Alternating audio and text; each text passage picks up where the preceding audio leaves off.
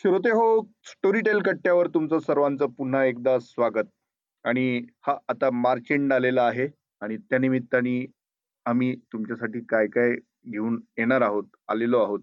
आणि हे सरतं आर्थिक वर्ष जाऊन नवीन आर्थिक वर्षात पदार्पण करताना स्टोरी टेलवर तुम्ही काय ऐकायला हवं हे सांगण्यासाठी मी आणि प्रसाद मिराजदार आज इथे तुमच्याशी गप्पा मारणार आहोत. प्रसाद स्वागत. नमस्कार. प्रसाद सुरुवात कशाने करूया? नवीन आर्थिक वर्ष येणार यांनी का आधीचं आर्थिक वर्ष चाललंय त्याला निरोप देण्यानी? कशाने सुरुवात करावी? मला वाटतं आपण नेहमीच स्वागत करावं ते नवीन वर्षाचं स्वागत करावं. आणि एक एप्रिलपासून आपलं नवीन आर्थिक वर्ष सुरू होतं तेव्हा अगदी आपल्या व्यक्तिगत कौटुंबिक आर्थिक सगळ्या याच्याबद्दलचा आढावा आपण घेतो. गेल्या वर्षात काय खर्च झाले? किती पैसे मिळाले? इन्व्हेस्ट कुठं केले? टॅक्स काय पडला? या सगळ्याबद्दलचं खरं तर शेवटच्या आठवड्यात सगळी चर्चा सुरू होते. आणि पैशांबद्दलचा विचार होतो. नवीन वर्षात काय करायचं याच्याबद्दलचा विचार होतो. त्याच्यामुळे आर्थिक सगळ्या संदर्भामध्ये मला वाटतं आपण थोडंसं बोलूया. कारण चोरीटेलवरती आत्ता मला कदाचित मार्च महिन्यामुळे असेल हा मला माहीत नाही. पण गेल्या महिन्यात तरी रिच डॅड पुअर डॅड हे पुस्तक रॉबर्ट किओसकीचं हे नंबर एक ऐकलं जात आहे. आणि त्यानिमित्ताने मला असं वाटलं की आपल्याकडे कुठली कुठली पुस्तकं आहेत आणि पैशाबद्दल श्रीमंतीबद्दल जे विचार मांडतात त्या सगळ्याचा एक आढावा आपण जर घेतला तर तो खूप इंटरेस्टिंग होऊ शकेल. येस हे रॉबर्ट किओसकीचं पुस्तक इतकं गाजतंय का? तर त्याने सोप्या भाषेत त्याने ती गोष्ट सांगितली पैशांची. पैशाकडे बघण्याचा दृष्टिकोन बदललाय हम्म, आणि त्यातल्या तो म्हणतो की मला दोन डॅड आहेत. आणि त्यातला एक आहे पुअर आहे तो खरा बाप आहे जो शिक्षण पदव्या याला महत्त्व देतो. आणि दुसरा जो आहे तो आणि नोकरी करण्याला महत्त्व देतो. आणि दुसरा आहे तो श्रीमंतीला महत्त्व देतो. तो म्हणतो की पैसे मिळवणं ही एक वेगळी कला आहे. आणि त्याच्यासाठी पैसा म्हणजे काय? पैसा कसा निर्माण होतो? याच्याबद्दलचा अभ्यास केला पाहिजे. आणि तो रिच डॅड त्यांना शिकवतो आणि ते शिकवलेल्या गोष्टी तो सांगतोय अशी त्यांनी कल्पना केली. आणि त्याच्यामध्ये त्याने काही खूप फार इंटरेस्टिंग गोष्टी सांगितल्यात हा. आपल्या सगळ्या संकल्पना बदलतात. उदाहरणार्थ त्याचं म्हणणं घर आणि कार ह्या लायबिलिटीज आहेत. आपण वापरत असलेले घर किंवा कार. कारण ते आपण खर्च करतो. आणि समजा आपण दुसऱ्याला भाड्याने देत असू घर. तर मग ती ॲसेट आहे. पण जिथे आपला खर्च होतो ती लायबिलिटी आहे. तर आपण आपलं घर ॲसेट समजतो. बरोबर? बरोबर. त्याच पद्धतीने त्याने काही इंटरेस्टिंग तो त्या मुलांना घेऊन जातो रिच डॅड याच्यामध्ये बँकेमध्ये. आणि तिथे बँकेत दाखवतो की बघ पैसे भरण्याकरता रांग आहे मोठी. लोक रांगेत उभे राहून पैसे भरतात. आणि कर्ज काढणारा जो आहे तो गाडीतनं येतोय आणि त्याच्या स्वागतासाठी मॅनेजर बाहेर येतो दरवाज्यात त्याला घेऊन जातो केबिनमध्ये जाऊन सॉफ्ट ड्रिंक पाजतो. हं, काय याचं कारण काय? तर बँकेचा खरा धंदा हा कर्ज देणं हा आहे. आणि त्याच्या इंटरेस्ट वरती बँका चालतात. आणि हे जे पैसे भरणारे लोक आहेत ते सिक्युरिटीसाठी पैसे ठेवतात बँकेकडे. आणि त्यांच्या पैशावरती हे श्रीमंत लोक किंवा हे उद्योजक हे आपला धंदा करतात. आणि त्याच्यातनं मिळणारे इंटरेस्ट बँकेला देतात. हे पहिल्यांदा तो पैसा कसा फिरतो हे समजावून सांगतो. तर अशा अनेक गोष्टी त्यात आहेत आणि इंटरेस्टिंग सगळा संपूर्ण हेच इंटरेस्टिंग आहे. तर आपण मला वाटतं की हे तर पुस्तक ऐकावंच पण त्याच्याशिवाय अनेक पुस्तकं जी आहेत ती टॉप टेन पुस्तकं मी आता सांगतो पहिल्यांदा की जी एप्रिल नंतरच्या आर्थिक वर्षात आपल्याला ऐकण्याचा संकल्प केला पाहिजे खऱ्या अर्थाने नवीन वर्षाचं स्वागत करताना. तर काय वाटतं तुला? नवीन वर्षात स्वागत करताना तो संकल्प तर आपण केलाच पाहिजे. सगळ्यात आधी जे नवीन वर्ष आपण जे जानेवारीतलं म्हणतो ते आणि हे आर्थिक नवीन वर्ष ह्याच्यातला थोडासा आधी भेद समजून घेतला पाहिजे आपण त्यासाठी. नाही का? हो हो. बरं प्रसाद हे. फक्त आपल्याकडेच असतं असं एप्रिलपासून का जगभरात अशी सिस्टीम आहे? का कुठे मला वाटतं जानेवारी मध्येच सुरू होतं आर्थिक वर्ष? काय आहे? नाही काही ठिकाणी जानेवारीमध्ये सुरू होतं नाही हे आर्थिक वर्ष कुठलं आहे ते ते- तिथल्या तिथल्या हम्म. सरकाराप्रमाणे आहे आपल्याकडे ते एक एप्रिलला सुरू होतं हम्म. इवन आपल्याकडे धार्मिक पद्धतीत म्हटलं जुन्या पारंपरिक पद्धतीत म्हटलं तर आपलं दिवाळीमध्ये व्यापाऱ्यांचं आर्थिक वर्ष सुरू होतं हो. अशा वेगवेगळी आर्थिक वर्ष जगभर आहेत. ते आणि हे नवीन वर्ष 31 डिसेंबर हे जे आहे ते जगभर मान्य झालेलं न्यू इयर म्हणून आपण सेलिब्रेट करतो. प्रत्यक्षात प्रत्येक ठिकाणची प्रत्येक देशाची नवीन वर्ष सुरुवात वेगवेगळी आहे ना. आपल्याकडे वेगवेगळ्या प्रांतांमध्ये सुद्धा नवीन वर्ष वेगळी सुरुवात होते. आपल्याकडचे ऋतू वेगळे आहेत. तर. त्याच्यामुळे आपलं हे नवीन वर्ष वेगळं आहे ना. तर या पद्धतीने आपण वर्षांचा विचार हा इथे आत्ता करतो, तो आपण आर्थिक वर्षाचा आणि आपल्याकडच्या आर्थिक वर्षाचा करतो. बरोबर. याच्यामध्ये हे महत्त्वाचं का आहे? तर श्रीमंत व्हायचं आहे, पैसे मिळवायचे आहेत, याच्याबद्दल आपल्याकडे थोडी रिलक्टन्सी आहे. आपल्याकडे त्यागाला खूप महत्त्व आहे. बरोबर. आणि पैसे मिळवण्याकरता दुय्यम असं समजलं जातं आणि त्यामुळे आर्थिक विकास हा आपल्याकडे खूप कमी होतो. त्यामुळे हे पैसे मिळवणारा माणूस हा फसवणूकच करत असतो, अशी काहीतरी विचित्र समजुती आहे. आणि आता काळ बदलतोय तर पूर्णपणे संपूर्ण जग हे एकमेकांवर आर्थिक अवलंबून झालेलं आहे. त्यामुळे हे सगळे विचार ऐकणं, विचार बघणं आणि दृष्टिकोन बदलणं फार गरजेचं आहे. अशी कुठली-कुठली पुस्तकं अजून तुला सांगता येतील, की ज्याने ज्याचा एक मोठा परिणाम आपल्या विचारांवरती होऊ शकतो?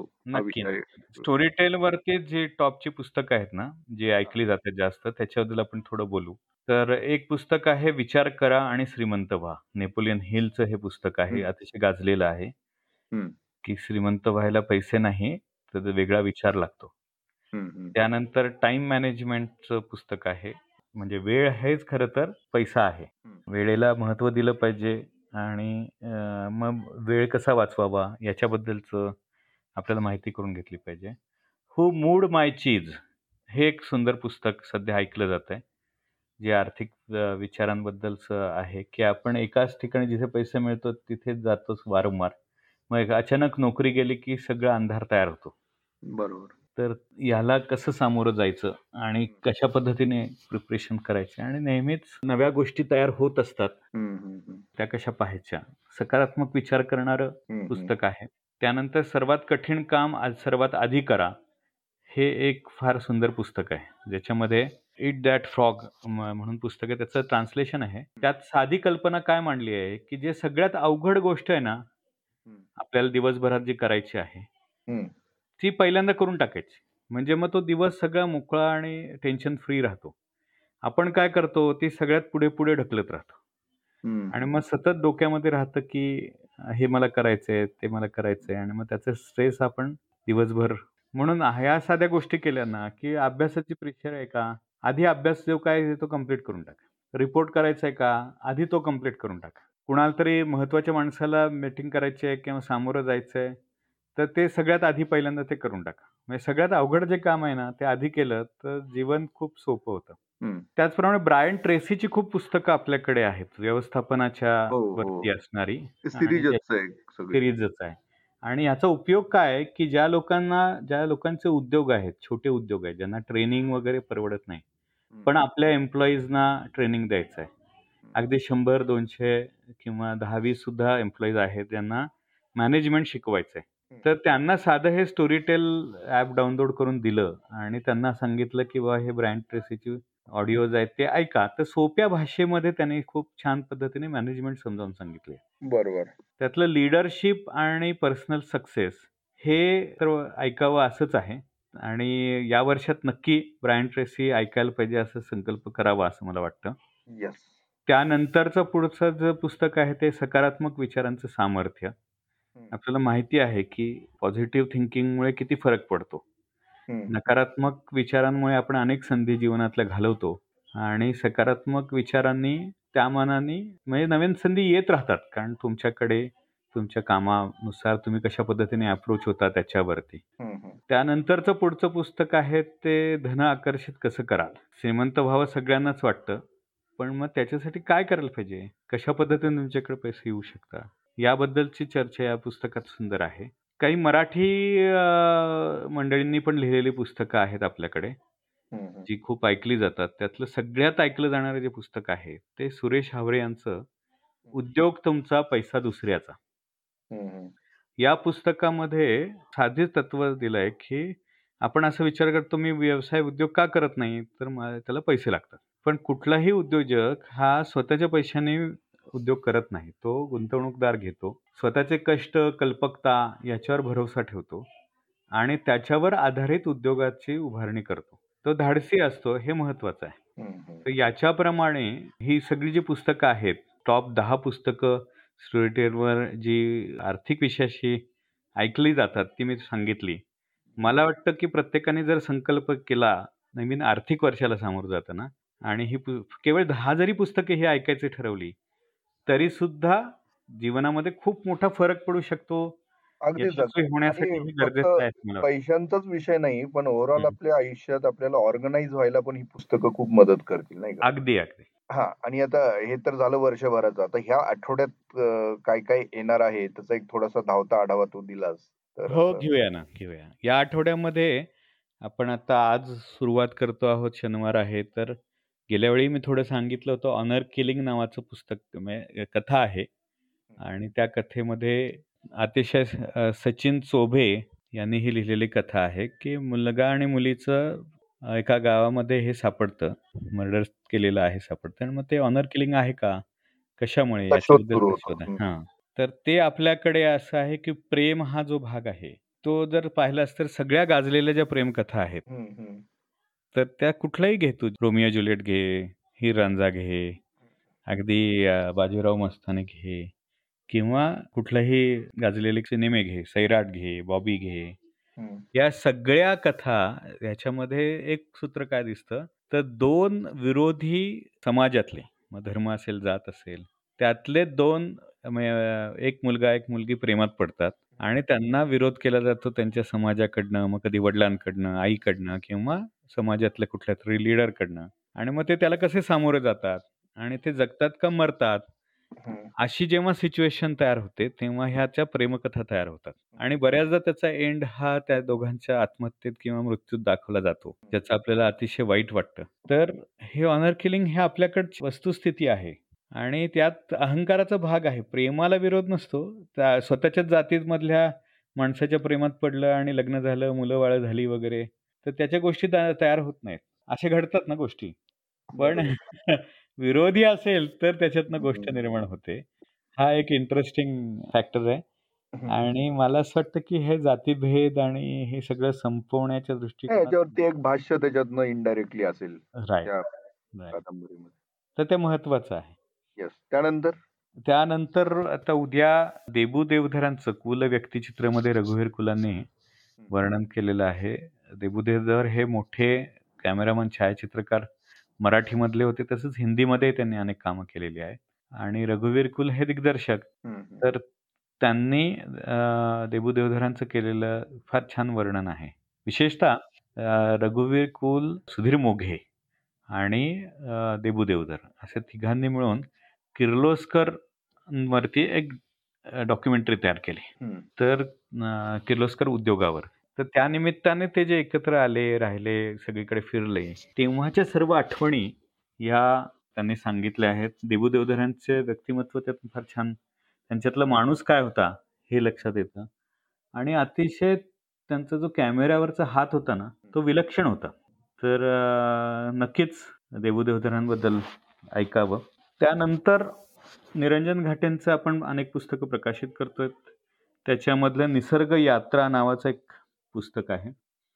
जे माणूस आणि निसर्ग याच्यातला एकमेकांशी असणाऱ्या संबंधांवरती बोलतं, भाष्य करतं. तो कसा बदलत गेला, कशा पद्धतीने काय घडत गेलं आणि ते स्मिता ओक या अभिनेत्रीनी वाचलेलं आहे. तेही ऐकण्यामध्ये इंटरेस्ट सगळ्यांनाच वाटेल. यानंतरचं जो पुस्तक आहे, ते पर्वतपुत्र शेर्पा म्हणून. म्हणजे आपल्या इथे गिर्यारोहकांमध्ये उमेश झिरपे नावाचे गिर्यारोहक आहेत, जे पुण्यामध्ये त्यांनी मोठी संस्था उभी केली आहे आणि अनेकांना एव्हरेस्टवर घेऊन जाण्याचं काम केलेलं आहे. तर त्यांनी तिथल्या सगळ्या एव्हरेस्टवर घेऊन जाणाऱ्या शेर्पांचा जो अनुभव आहे, हिमालयातल्या, त्याच्यावरती पर्वतपुत्र शेर्पा या नावाचं पुस्तक लिहिलेलं आहे आणि त्याच्यामध्ये सगळी माहिती ही त्यांनी खूप छान पद्धतीने लिहिली आहे. आता आपल्याला शेर्पांबद्दल माहिती आहे म्हणजे तेनसिंग शेर्पा हा पहिला एव्हरेस्टवरती जाणारा, हं. बरोबर? मग या शेर्पांचंच एकूण जीवन काय? ते एव्हरेस्टवरती घेऊन जातात ओव्हरऑल शेर्पा समजून घेण्यासाठी हे पुस्तक खूप उपयोगी आहे.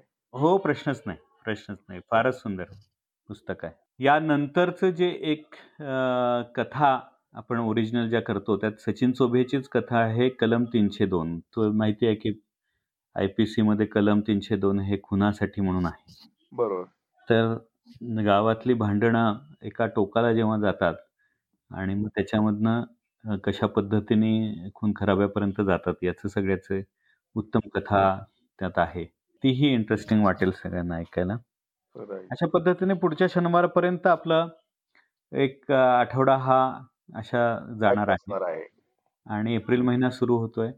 नवीन व्यक्तिचित्र असतील आणि एप्रिल महिन्यामध्ये खूपच आपण दर आठवड्याला अशा पद्धतीने वेगवेगळी ओरिजिनल्स आणि वेगवेगळ्या कथाही आपण घेऊन येतो आहोत. तर मला वाटतं की हाही आठवडा नेहमीप्रमाणेच इंटरेस्टिंग जाणार आहे. येस आणि त्याच्यात एक ऍड करायचं आहे मला प्रसाद. आताचा आमचा संडे विथ देशपांडेचा जो एपिसोड आहे या आठवड्यामध्ये हो तो एका फारच इंटरेस्टिंग व्यक्तीबद्दलचा आहे. कुठला? आणि ते आहेत शशिकांत सावंत म्हणून. अरे वा! तर मुंबईचे शशिकांत सावंत हे म्हणायला गेले तर पुस्तक विक्रेते किंवा एक संग्राहक आहेत. पण त्याहून त्यांची फारच भन्नाट ओळख आहे. ते म्हणजे एक विलक्षण जगणं जगणारा माणूस आहे तो. पुस्तकातच राहतो तो माणूस. पुस्तकच त्याला जगवतात. पुस्तकांबरोबर तो जगतो. हो. इतरांच्या आयुष्यात पुस्तकांच्या माध्यमातून तो प्रवेश करतो. नातं जपतो. तर हे फारच इंटरेस्टिंग आहे आणि मी प्रत्यक्ष तिथे जाऊन त्यांच्याशी गप्पा अरे वा. नाही खूप छान आहे. एकदा इंटरॅक्शन झाली होती त्यांची. तर विलक्षण आहे. म्हणजे त्यांचं जो वाचन आहे ना ते इतकं अफाट आहे. आणि खूप म्हणजे जगभरातल्या सगळ्या साहित्याचं आणि वाङ्मयांचं अतिशय बारकाईने वाचन आहे. तर नक्की मलाही ऐकायला आवडेल की शशिकांत सावंत काय बोलतायत ते. तर असे गमती जमती सगळे आहेत. तर या आठवड्यातल्या गोष्टी तर आता मी तुम्हाला सांगितल्या श्रोते हो. आता ह्या पॉडकास्ट नंतर तुम्ही आणखी एक उत्तरार्धामध्ये जे सत्र ऐकणार आहात ते आहे हरीश कुलकर्णी.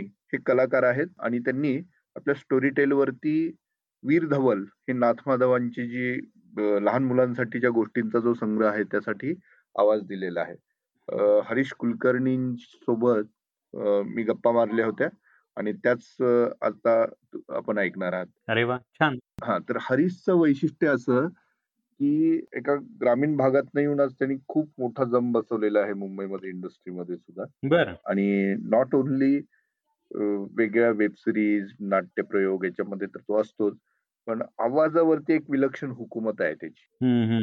ते सुद्धा त्याचा कसा अनुभव होता? इवन वळूसाठी तो त्या टीममध्ये होता डिरेक्शनच्या आणि इथपासून तो जो सगळा प्रवास त्याचा सुरू झाला आणि एकीकडे आता वेब सिरीजचा जमाना आहे ओटीटीचा आहे.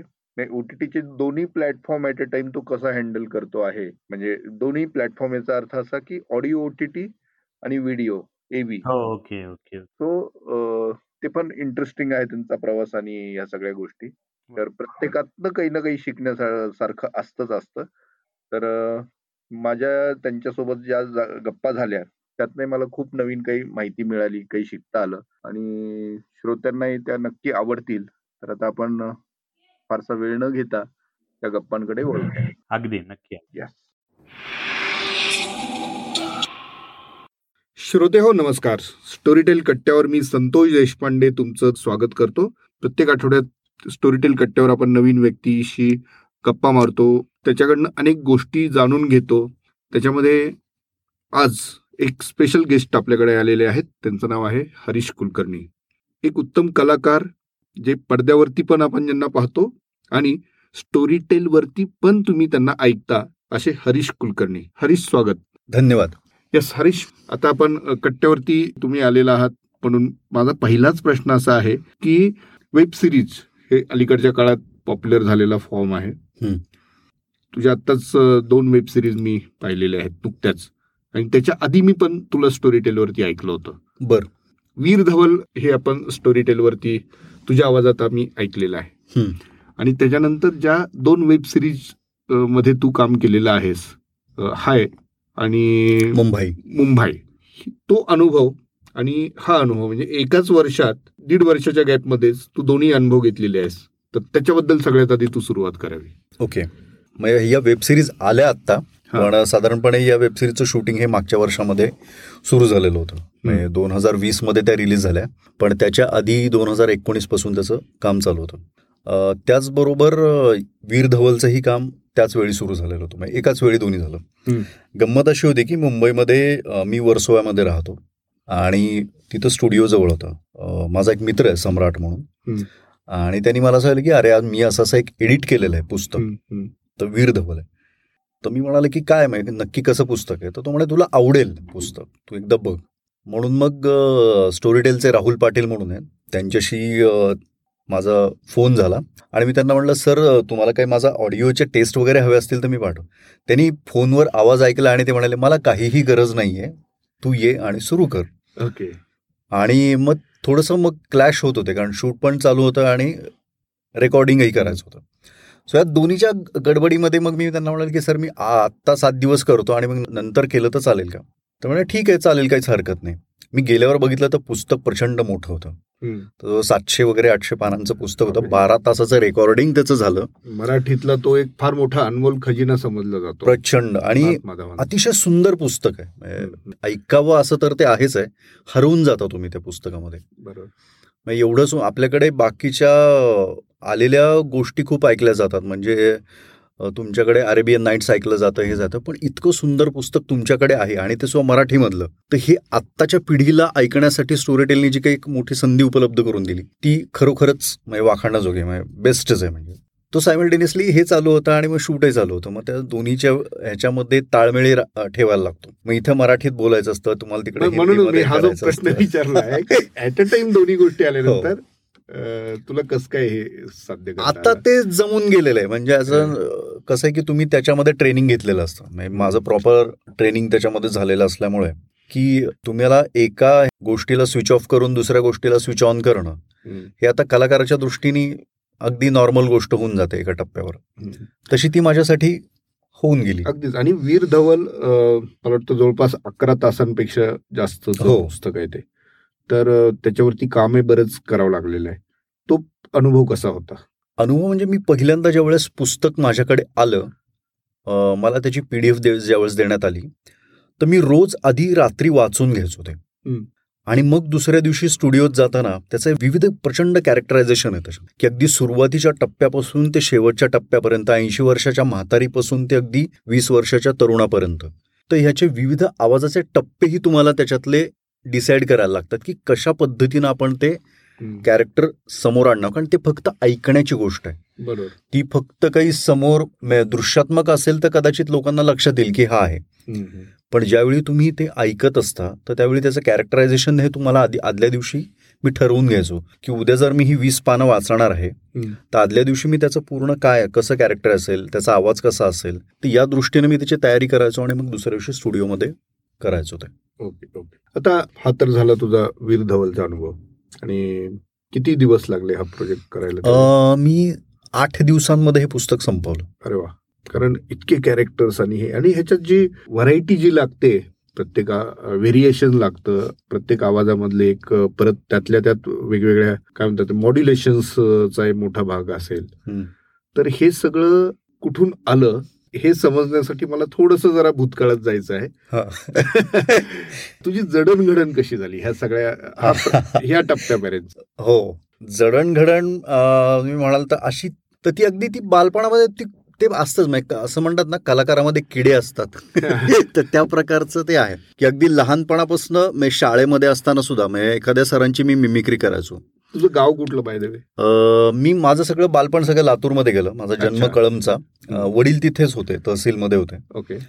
त्यामुळे मग लातूरमध्ये असल्यामुळे माझं शिक्षण वगैरे सगळं तिथेच झालं. ओके. आमच्याकडे गंमत अशी होती की आजूबाजूला बघण्यासारखं प्रचंड काही होतं. म्हणजे आम्ही ज्या ठिकाणी राहायचो तिथं आमची पूर्ण एक वस्ती होती लोकमान्य नगर म्हणून. सो त्याच्या आजूबाजूच्या ज्या गोष्टी आहेत की म्हणजे इकडे एक गोलाई म्हणून एक पार्ट आहे. गंज गोल गंज गोलाई म्हणतात लातूरमध्ये. सो तिथली एक वेगळीच भाषा बोलणारे काही लोक असायची मग इकडची होतं. तर ते मग ऑब्झर्व करायला खूप मिळायचं या सगळ्या लोकांना विविध. शेजारी एक लातूरचा ना एक स्वतःचा एक हेल आहे. हेल आहे तो. हा म्हणजे तो पण एक आहे की का करलेलं बसल्या का नुसतं इकडे मग का इकडे आम्हाला बोलणं गेला काय नाही गेला. लय मोठं झालं हो तुम्ही. लालाव हा आलाव. लालाव हे म्हणजे गंमत आहे त्या भाषेची हा. सो हे सगळं ज्यावेळेस मिळत होतं तर ते मला साठवायला म्हणजे आवडायचंच प्रचंड मग अभ्यासात त्यामुळं बोंबा बोंब व्हायची आमची. आणि मग वडील म्हणायचे पण काय पुढे जाऊन काय करायचं आहे तमाशा काढायचा आहे का. पण त्यांना कुठं माहिती की हो मला काढायचाच आहे पुढे. पण तसं झालं नाही सुदैवाने खूप चांगल्या गोष्टी घडत गेल्या ह्या गोष्टी तर मी शिकतच होतो याचा उपयोग तुम्हाला हे बघण्यातून खूप होतो. की ह्या ज्यावेळेस तुम्ही गोष्टी बघत असता त्या त्या बघण्यातनं तुम्हाला समोरचं कॅरेक्टरायझेशन तर समजतच असतं. समाजाची स्थितीही समजते. काय आहे? ती व्यक्ती समजते. ते व्यक्ती कुठल्या समाजातून आल्याच्यानंतर काय घडत असतं? कशा पद्धतीनं बोलते? तर ह्या सगळ्याच्या एक तो वेगवेगळा अभ्यास चालूच असतो सतत बॅक ऑफ माइंडमध्ये. आणि मग ह्या अभ्यासाचा उपयोग तुम्हाला ह्या सगळ्या गोष्टी ज्यावेळेस तुम्ही अभिनय करता आवाजातून अभिनय करता ह्या सगळ्यांसाठी उपयोग होत जातो. अभिनयाकडे कधी वळला तू म्हणजे? शिक्षण संपल्यानंतर का त्याच्या आधीपासूनच? आधीपासूनच म्हणजे कॉलेजच्याही काळामध्ये मी माझं कॉलेज पंढरपूरला झालं उमा. महाविद्यालयात. तर स्टेजवर मी बऱ्यापैकी करायचो आणि लहानपणापासून खूप अर्ज होती की करायचंय करायचंय पण अशी काही संधी फार काही मिळत नाही गेली. आणि ग्रॅज्युएशन नंतरही खूप जबाबदाऱ्या आणि हे पडत गेल्या त्यामुळं करायचं खूप होतं तर ते काही जमलं नाही. शेवटी दोन हजार चार पाच साली माझी उमेश कुलकर्णीशी ओळख झाली आणि मला वाटलं आता काहीतरी करतायत हे. आणि मग मी त्यांना असिस्ट करायला सुरुवात केली. पण होतं असं की उमेश मोस्टली त्यावेळी डॉक्युमेंटरीज खूप करायचा पण त्याचा उपयोग इतका मोठ्या प्रमाणावर झाला. की त्या डॉक्युमेंटरीच्या निमित्ताने आम्ही महाराष्ट्रातल्या खेडोपाडी फिरलो. आणि तो जो काही अनुभव होता की पोतराज बघणे त्या गावातला ती एखादी म्हातारी बघणे ते चालणं तर तिचं चालणं काय आहे तो त्यावेळेस उमेश ती शॉट घ्यायचा की य- हे घे घे घे हे हे शूट कर ते शूट कर. त्यावेळेस ते समजायचं की ती कशा पद्धतीनं मांडणी होते एका चित्रपटाची. किंवा एखाद्या व्हिज्युअल दृश्याची ज्यावेळेस मांडणी केली जाते त्याच्यामध्ये काय काय गोष्टी असतात तर तू आधी कॅमेरा पाहिला थोडक्यात हो नाही कॅमेरा तिथे पाहिला पण लहानपणापासून टीव्ही बघणं चालूच हा, होतं त्यामुळे ते झालं म्हणजे फॉर्मल एज्युकेशन पेक्षाही इन्फॉर्मल एज्युकेशन मधून जास्त आलं. अगदीच अगदीच आणि मला माझा स्वतःचा एक्सपिरियन्स असा सांगतो की फॉर्मल एज्युकेशन तुम्हाला एके टप्प्यावर कामी येतच येतं. पण इन्फॉर्मल जे एज्युकेशन आहे ते जास्त तुम्हाला डीप त्याच्यामध्ये आत खोलात शिरून विचार करायला एकूण. एक गोष्ट स्पष्टपणे तुमच्यासमोर आणून ठेवतं. हे मला वाटतं बरोबर आणि मग पहिला ब्रेक कुठे मिळाला ब्रेक असं होतं मी एन एस डीला खूप ट्राय करत होतो. आणि एन एस डीला ट्राय करत असताना पहिल्या वर्षी माझं काही झालं नाही. दुसऱ्या वर्षी मी जेव्हा केलं अप्लाय तेव्हाच माझं झालं दिल्लीला सिलेक्शनही झालं होतं. पण मी जाऊ नाही शकलो. इन बिटवीन आई आणि वडिलांची ते गेल्यामुळे मग काही जबाबदाऱ्या माझ्यावर खूप येऊन पडल्या. त्यामुळे मला पुढे काही करता नाही आलं. मग मी जर्नलिझम करत होतो. मग उमेशला असिस्ट वळूची असिस्टंट वगैरे या चालू होतं हे प्रवास. पण एका टप्प्यावर वाटलं की अरे मला जे करायचं आहे जे मी लहानपणापासून बघतोय की मला स्वतःला कुठेतरी बघायचंय पडद्यावर. आणि मला हे करायचंय मला लोकांपर्यंत हे न्यायचंय माझ्या आतली गोष्ट काय होती तर मला अभिनय करायचा होता. मग ही टप्प्यावरची संधी एका ठिकाणी असं झालं की ड्रामा स्कूल मुंबई म्हणून जेहान माणेक शो आहेत. तर त्यांनी हे नवीन स्कूल सुरू केलेलं होतं. तर तिथं ही मला संधी मिळाली. तर तिथली मराठी साहित्य संघाची फेलोशिप मला मिळाली आणि त्याच्यातनं मी ड्रामा स्कूल मुंबईला मला त्याच्यात प्रवेश मिळाला. अच्छा. तर ती फेलोशिप बऱ्यापैकी दीड लाख रुपयाची फेलोशिप होती. कारण मला आता एक असं होतं की एका टप्प्यावर एज निघून गेलेलं होतं. तीस पर्यंत तुम्हाला एन एस डीला जाता येतं नॅशनल स्कूल ऑफ ड्रामाला पण तिथे न जाता आल्यामुळे मग ही संधी माझ्यासाठी उपलब्ध झाली. मग तिथे गीतांजली कुलकर्णी आणि यांच्याशी सगळ्यांशी ओळख झाली. आणि इंटरव्ह्यूला ती होती गीतांजली. तर मी एक कविता सादर केली. अरुण काळेंची कविता होती तर ती सादर केली. ती म्हणाली अरे भन्नाट आहे हा कोण आहे कवी? म्हणलं अरुण काळेंची कविता आहे. आणि ती म्हणली मग तू काय वाचतोस? मग त्यानंतर मग बऱ्याचशा गप्पा झाल्या त्यानंतर गेली की अरे हा साहित्यामध्ये बरंच काही वाचतोय करतोय आणि ते सगळं आहे. पण ते म्हणाले की वाचणं म्हणजेच परफॉर्मन्स नव्हे. ह्याच्या पलीकडे असतं. तुम्हाला सादरीकरण हे वेगळ्या पद्धतीनं असतं. मग तिथं काही गोष्टी मला खूप चांगल्या शिकायला मिळाल्या ड्रामासोबत सहा महिने आमचं खूप इंटेन्सिव्ह ट्रेनिंग होतं. त्याच्यामध्ये तुम्हाला कलरी पैट्टूपासून या सगळ्या गोष्टी शिकायला मिळतात तुमचं शरीर हे तुमचं टूल आहे. आणि ते घेऊन तुम्हाला काम करायला लागतं. हे त्यावेळेस ज्यावेळेस तुम्हाला कळतं नटाला त्यावेळी त्याचा प्रवास खरा सुरू होतो. आणि मग तुम्हाला ते शरीर कसं तासलं पाहिजे मग त्याचा आवाज असेल तुमचं बोलणं तुमचे हात तुमचे डोळे हे कुठे आणि कसे आणि किती वापरावेत याचं प्रमाण असतं. ते. प्रमाण तुम्हाला शिकायला लागतं आणि त्या त्याच्यातनं मग तुम्ही तुमचं सादरीकरण पुढे करत जाता. पण शिकावं लागतं नुसतंच नव्हे तर ते अंगवळणी पण पडावून घ्यावं लागतं. हा पण ते पडतं. मला वाटतं की तो. शिकण्याचा त्याच्यातलाच तो भाग आहे. की तुम्ही एकदा ते करायला लागलात की तुम्हाला ते आत्मसात हळूहळू हळूहळू व्हायला लागतं आणि मग तुम्ही त्याच्यामध्ये पूर्णपणे त्या साच्यामध्ये तयार होता. पण तिथून बाहेर आल्याच्यानंतर सुद्धा तुमचे डोळे तुमचे कान हे सतत सजग राहिले. ते तुम्ही बघितलं नाहीत आजूबाजूला तर तुम्हाला कॅरेक्टर्स मिळणार नाहीत. त्यामुळे ते सतत तुमचं बघणं चालूच असतं.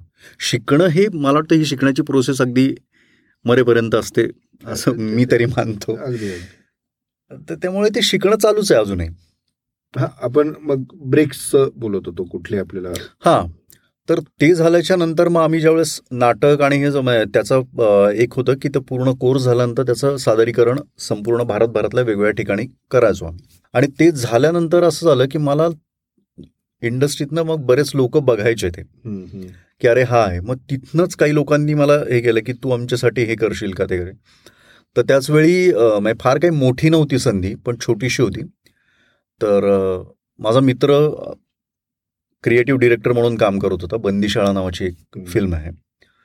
तर त्याच्यामध्ये एक छोटासा इन्स्पेक्टरचा रोल होता. मी म्हटलं अरे मला नाही करायचंय वगैरे असं. आणि असं होतं की तुम्ही मी मिशी वाढवली की मला इन्स्पेक्टरचा रोल म्हटलं मला नाहीच करायचं ते. अरे म्हणा कर तरी. मी केलं आणि त्या डिरेक्टरनं प्रचंड आवडलं. ते म्हटलं अरे तू खूप असं वेगळ्या पद्धतीनं ते केलेलं आहेस तू. पण असं झालं की त्याच्या ते पाहिल्यानंतर मला आणखी मग बाकीच्या हिंदीतल्या संधी मिळत गेल्या. आणि मग पुढे आता रेस्ट ऑफ द गोष्टी चालूच झाल्या पण हिंदीतल्या ज्या मेजर आता ज्या सिरीज झालेल्या आहेत तुझ्या हां त्यातल्या म्हणजे मी हाय पाहिलेली आहेच. मी हाय खात नाही कधी पण हाय पाहिलेली तर त्याच्यातला पाटील जो आहे. इन्स्पेक्टर पाटील तर तुम्हाला खूपच रिलेव्हंट वाटू लागलाय मागच्या काही दिवसांमध्ये आजूबाजूला. पाहिल्यानंतर. तर ते कॅरेक्टर कसं तू बिल्ड केलं होतं गंमत अशी आहे माझं ग्रॅज्युएशन झाल्या झाल्या काय करायचं. असं करत असताना एक बिल्डर होते. ते बिल्डरांकडे मी मार्केटिंग हेड म्हणून काम करत होतो. माझं कॉमर्समधलं ग्रॅज्युएशन असल्यामुळे मी तिथे करत होतो. त्या तिथं त्यांनी पोलिसांसाठी एक कॉलनी बांधायला घेतली होती. आणि माझ्यासमोर रोज जे क्लायंट होते. ते सगळे पोलीस असायचे. मग मी कधी शिवाजीनगरची जी काही पोलीस लाईन आहे तिथे जाऊन त्यांच्याशी पूर्ण ते कन्स त्यांना सांगायचो की अशी अशी आहे ती. पण मग त्यांना लोन कसं होतं? त्यामध्ये अनेक व्हरायटीचे पोलीस मला बघायला मिळायचं. मग आता जे काही त्याच्यामध्ये ते कॅरेक्टर होतं ते पाटील. तर त्याच्यातल्या काही काही गोष्टी याच्यातली ही गोष्ट चांगली आहे. हा बोलतो असा हा बोलताना हातवारे करतो. पॉज घेणं जे आहे ना पॉज घेणं आहे. तर ते हे सगळं ते मग ते एक वेगवेगळ्या माणसांमधनं एक एक एक एक छोटी छोटी गोष्ट घेऊन ते तयार करता येतं. ते खूपच छान. म्हणजे आय मस्ट ॲप्रिशिएट दुसरा एक मला नेहमी प्रश्न पडतो की मराठी बॅकग्राऊंडमधनं आपण आलेलो असतो. मराठीचे संस्कार असतात. मुख्यत्वे आपल्या बोलण्यावरती वाचण्यावरती सगळ्याच. हिंदीमध्ये जेव्हा काम करण्याची वेळ येते तेव्हा त्यासाठी काही वेगळे स्वतःवरती प्रयोग करून घ्यावे लागतात का? किंवा स्वतःवरती काही मेहनत करून घ्यावी लागली का? विशेषतः भाषेचा उच्चार जो आहे त्याच्यावरती जास्त काही प्रयत्न करावे लागतात का? अगदीच. म्हणजे नटाला प्रत्येकच वेळी कुठली तरी एक गोष्ट करत असताना त्याचं ते शिकणं आणि ते संस्कार तुम्ही आजूबाजूला जे मी मगाशी म्हणत होतो की बघत असता. त्याच्यातनं जे काही तुम्ही आत्मसात केलेलं आहे ते आणि तुम्ही शिकलेले जे आहात ते. ह्या दोन्हीचा पूर्णपणे मेळ करून जेल करून तो पदार्थ प्रेक्षकांपुढे तुम्हाला ठेवायचा असतो. सो त्यावेळी ती तयारी तुम्हाला करावीच लागते की जर तुम्हाला वेगळी भाषा शिकायची जेव्हा मी पहिल्यांदा पुण्यामध्ये आलो होतो तर मी लातूरसारख्या जिल्ह्यातनं आलो होतो. मराठवाड्यामध्ये बोलणं आहे आणि इथलं बोलणं आहे. ह्याच्यामध्ये खूप जमीन अस्मानचा फरक होता. मी एक किस्सा सांगतो की मी आल्या आल्या मला ज्ञानेश्वरांची एक कॅसेट त्यावेळी कॅसेट असायच्या. तर ही साधारणपणे नव्याण्णव दोन हजारची गोष्ट. अगदी मला काहीही माहिती नव्हतं आणि मी आलेलो आणि मला ती कॅसेट मिळाली. आवाज छान होता म्हणून मग त्यांनी मला बोलवलं. मला म्हणे तू ज्ञानेश्वर करणार आहेस. असं ते म्हणाले. मी खुश. आणि मग त्यांनी मला वाचायला दिलं. आता मी साहजिकच आहे तुम्ही ज्या भागात राहता तो संस्कार तुमच्यावर भाषेचा झालेला असतो. मी आपलं घेतलं वाचायला आणि पुन्हा ती म्हणाली वगैरे असं म्हणत होते. ते म्हणाले पुन्हा नव्हे पुन्हा. ठीक आहे म्हणालो. परत ते वाचताना म्हणलं पुन्हा असं. कारण नला ह लागल्याच्या नंतर वाचायची सवय ना. तर पुन्हा असं. तर ते दोन तीनदा झालं की ते म्हणाले की ते वाक्य काढून टाका त्यांचं दुसऱ्यांना द्या. असं ते दोन तीन झालं तर मला लक्षात येईना की काय झालं. पण अजूनही आपल्याकडे प्रमाण भाषा आणि बोलणारी भाषा ह्याच्यामध्ये अजूनही लोक खूप वेगळा विचार करतात बघताना. बरोबर.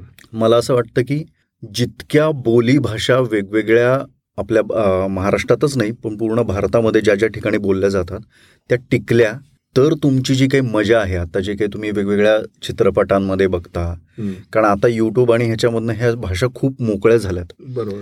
खूप लोक वेगवेगळ्या त्यांच्या भाषेमध्ये एक्सप्रेस करतायत. व्यक्त होत आहेत जर ते ही मजा आत्ता तुम्हाला कळतीये मग इतके दिवस तुम्ही प्रमाण भाषा वापरून ते किती आपण घालवलंय असंच मला वाटायला लागतं की किती काम वेगळं निर्माण करता येऊ शकलं असतं या वेगवेगळ्या भाषांमधनं. बरोबर.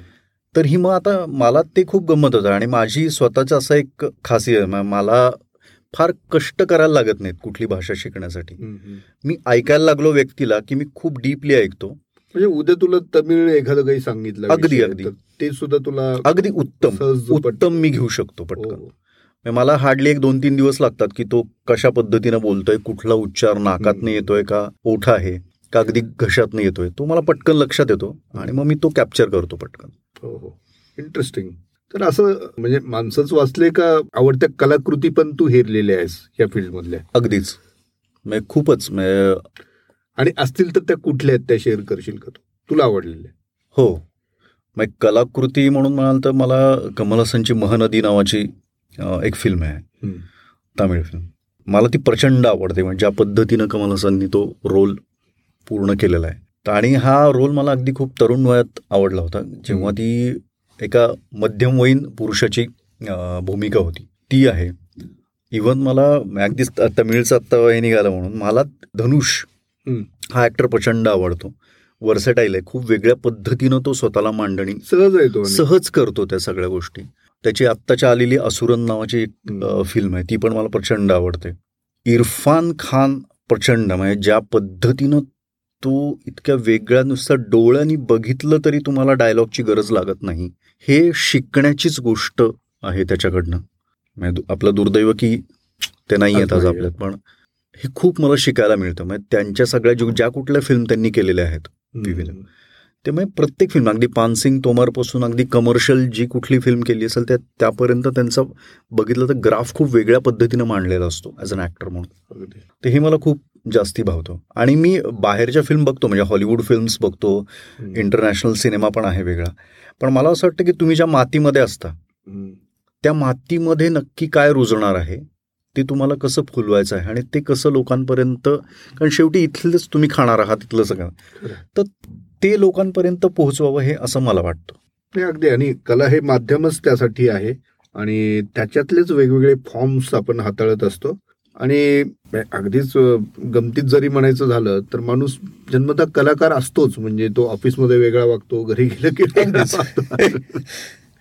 फक्त ज्यांनी ते प्रोफेशन म्हणून निवडलेलं आहे ते कलाकार असं माझ्या दृष्टीने. हो पण आता म्हणजे तुम्ही म्हणालात गमतीत म्हणून पण गमतीत असं होतं की बऱ्याच जण असं अरे काही करता येत नाही तर ऍक्टर हो. हे इतकं खरंच सोपं नाही अगदीच. ऍक्टिंग हे प्रोफेशन तुम्ही घेत असाल तर ते खरं सोपं नाही. ते एक तर खूप अनसर्टन्टी आहे. म्हणजे तुम्हाला आज काम आहे तर कदाचित उद्या काम नसतं. पण त्याचबरोबर तुम्हाला इतक्या गोष्टी सततच तुम्ही काम करत असता स्वतःवर. अगदी. आणि ह्याला ह्या सगळ्या प्रोसेसमध्ये संयमाचं किती महत्त्व आहे? तू काय सांगशील? संयम खूप खूप आणि खूप. पेशन्स पेशन्स पेशन्स तुम्हाला जे करायचं आहे ते तुमच्यापर्यंत येतं आहे. तोपर्यंत तुम्हाला त्याची वाट बघावी लागते. हो त्यासाठी तुम्हाला इतर काही वेगळी जी न आवडणारी कामं आहेत तीही करावी लागतील. कारण हा व्यवसाय आहे शेवटी. तो व्यवसाय म्हणून तुम्हाला ती कामं करायला लागतील त्यातनं तुम्हाला पैसे मिळतात तुमचं पोटपाणी चालत असतं. पण तुम्हाला जे हवं असणारी भूमिका तुम्हाला आवडत असते तुम्हाला करावंसं वाटत असतं. त्याच्यासाठी तुम्हाला पेशन्स ठेवावाच लागतो संयम ठेवावाच लागतो. त्याशिवाय ते तुमच्यापर्यंत नाही येत हां पण नुसतं संयम ठेवून भागत नाही तर मला वाटतं त्याच्यासाठी पाठपुरावा सतत करावा लागतो. आणि त्याचा पाठलागही तेवढाच करावा लागतो. नाही फार महत्वाची गोष्ट सांगितली. विशेषतः ज्यांना ह्या फील्डचं आकर्षण आहे ह्या क्षेत्राचं आकर्षण आहे मात्र फक्त वरचं चित्र बघून आपण त्याला भूलतो. प्रत्यक्षात त्याच्यात प्रचंड मेहनत घ्यावी लागते तुम्हाला संयम ठेवावा लागतो. आणि कुठलंही यश एका रात्रीत मिळत नाही आणि एका रात्रीत मिळालेलं यश टिकत नक्कीच नाही. नक्कीच नाही. तर म्हणूनच आज आपण हरीशशी ह्या सगळ्या विषयांवरती बोललेलो आहोत. आता जाता जाता माझा एक प्रश्न त्यांना असा आहे की नवीन पिढी वाचत नाही असं जे म्हणतो. तर आता हे जे नवीन दृकश्राव्य माध्यमे आलेली आहेत विशेषतः आता आपण जे ज्याच्यावरती हा कट्टा आता ऐकणार आहोत ज्याच्यासाठी आपण हे केलेलं आहे ते स्टोरी टेल सारखं माध्यम आहे म्हणजे ऑडिओ बुकचं माध्यम आहे की नवीन पिढी पुस्तकांची परत नव्याने एकदा कनेक्ट व्हावी त्यांच्या पद्धतीने. असं. तर ओ टी टीमध्ये तू काम केलेलं आहे. आता हे एक प्रकारचं ऑडिओ ओ टी टी आहे. या पुढच्या काळात ह्याचं भविष्य कसं असेल आणि एकूणच त्याचा इम्पॅक्ट कसा असणार आहे पुढच्या पिढीवरती? तू काही याच्यावरती विचार केलेला आहे का? अगदीच. मग मी सुरुवातीला खरंच नाही पण गेल्या दोन वर्षामध्ये मी याच्याकडे खूप सिरियसली बघतोय आता. मला असं लक्षात आलं की मी ज्यावेळेस मुलांचे वर्कशॉप्स घ्यायचो मी वेगवेगळ्या ठिकाणी जातो. म्हणजे अगदी आदिवासी भागांमधून ते अगदी मोठमोठ्या इंटरनॅशनल स्कूलपर्यंत ज्यावेळेस मी हे करतो त्यावेळेस मला एक लक्षात येतं की मुलांना काही वाचायला दिलं. आज तर त्यांना ते नको आहे कारण काय झालं की ही पिढी ऑडिओ आणि व्हिज्युअलमध्ये डेव्हलप होतीये. बरोबर. गेल्या वीस वर्षामध्ये जर आपण नीट पाहायला लागलं की अगदी आता मी माझ्या बालपणीचं किंवा माझ्या लहानपणाचं आहे की ऐंशी पंच्याऐंशी नंतर टी व्ही यायला लागला भारतामध्ये वेगवेगळ्या ठिकाणी. तेव्हा व्हिज्युअल दिसायला लागली. आणि मग ती हळूहळू पिढी तयार होत गेली पण ती इतकी नाही. पण आत्ता दोन हजार नंतरची जी काही पिढी तयार होतीये ती व्हिडिओ आणि ऑडिओ ह्या दोन्ही ह्याच्यातनं ऐकणं आणि पाहणं ह्याच्यातनं ते शिकतात जास्ती आजकाल. मग इवन मी माझ्या मुलीचं उदाहरण दिलं तर तिला मी काही सांगितलं की तू हे कर तर तिला नाही लक्षात येत. पण मी करून दाखवल्या काही गोष्टी तर ते पटकन अब्सॉर्ब करतात ही सगळी मुलं. तेव्हा मला ते ज्यावेळेस मी त्यांच्यावर काम करत असताना हे मला लक्षात आलं की अरे नाही ह्याचं भविष्य आता खूप मोठं आहे की आता शिक्षणाचे कदाचित माध्यमं पण बदलतील मग आत्ताच्या कोविडच्या या काळामध्ये जर आत्ता तुम्ही बघत असाल की मुलं ज्यात सराईतपणे मोबाईल गॅझेट्स आणि हे सगळं वापरतायत ऐकतायत. पाहतायत त्याच्यातनं त्यांची आकलन शक्ती खूप वेगळ्या लेवलवर जाते. पण आता ह्याच्याकडे आता काही लोक असं पण बघतात की खूप स्ट्रेस येतोय आणि हे येतोय. सतत ते बघणं नको आहे. सतत ऐकणं आहे. स्क्रीन टाइम वाढलेला आहे. पण माझं असं म्हणणं आहे की तुम्ही ठरवून तुम्ही त्यांनी काय पाहावं आणि काय नाही. याचं सेन्सॉरशिप न करता पण त्यांना त्याची भीतीही न वाटू देता त्यांच्या पुढे हे नेलं तर हे माध्यमासारखं उत्तम माध्यम हे पुढच्या काळात नसेल. बरोबर. आणि आता खरोखर शेवटचा प्रश्न. तो असा की हरीश कुलकर्णींना आता आम्ही पुढच्या काही महिन्यांमध्ये कुठल्या नवीन प्रोजेक्टमध्ये पाहणार आहोत किंवा ऐकणार आहोत? ऐकण्याचं आत्ता फारसं मी नाही आहे पण आता जिओ स्टुडिओची एक नवीन फिल्म येते. आत्ता मी त्याचं नाव रिव्हील नाही करू शकत. पण त्याचं शूट सुरू होतं आहे आणि लवकरच ती फिल्म पाहायला मिळेलही पुढच्या वर्षामध्ये. तर ती मी करतोय आणि आत्ता नुकतंच आत्ता एक मुंबई डायरीज नावाची वेबसिरीज येईल. तर त्याला थोडासा लेट झाला. आता मार्चमध्ये रिलीज होणार होती पण ते थोडंसं पुढे जात आहे निखिल आडवाणींनी ती डिरेक्ट केलेली आहे. अच्छा. सो ती येईल. त्याच्यामध्ये तुम्ही मला पाहू शकता वा. तर आम्ही नक्की पाहू. आणि आता सगळ्याच गोष्टी रिव्हील करायची गरज नाही मला वाटतं. अगदीच. तरी ह्या मी एक्सक्लुझिव्ह प्रश्न विचारून घेतला. हरीश आज जो वेळात वेळ काढून इथे आला त्याबद्दल धन्यवाद. आणि आपल्या कट्ट्यावरच्या अशा गप्पा. धन्यवाद तुमचे तुम्ही मला त्या- आपला हा कट्टा असाच रंगत जाईल. आणि पुन्हा एकदा एका वेगळ्या निमित्ताने आपण परत भेटूया. अगदीच. Thank you thank you so much yes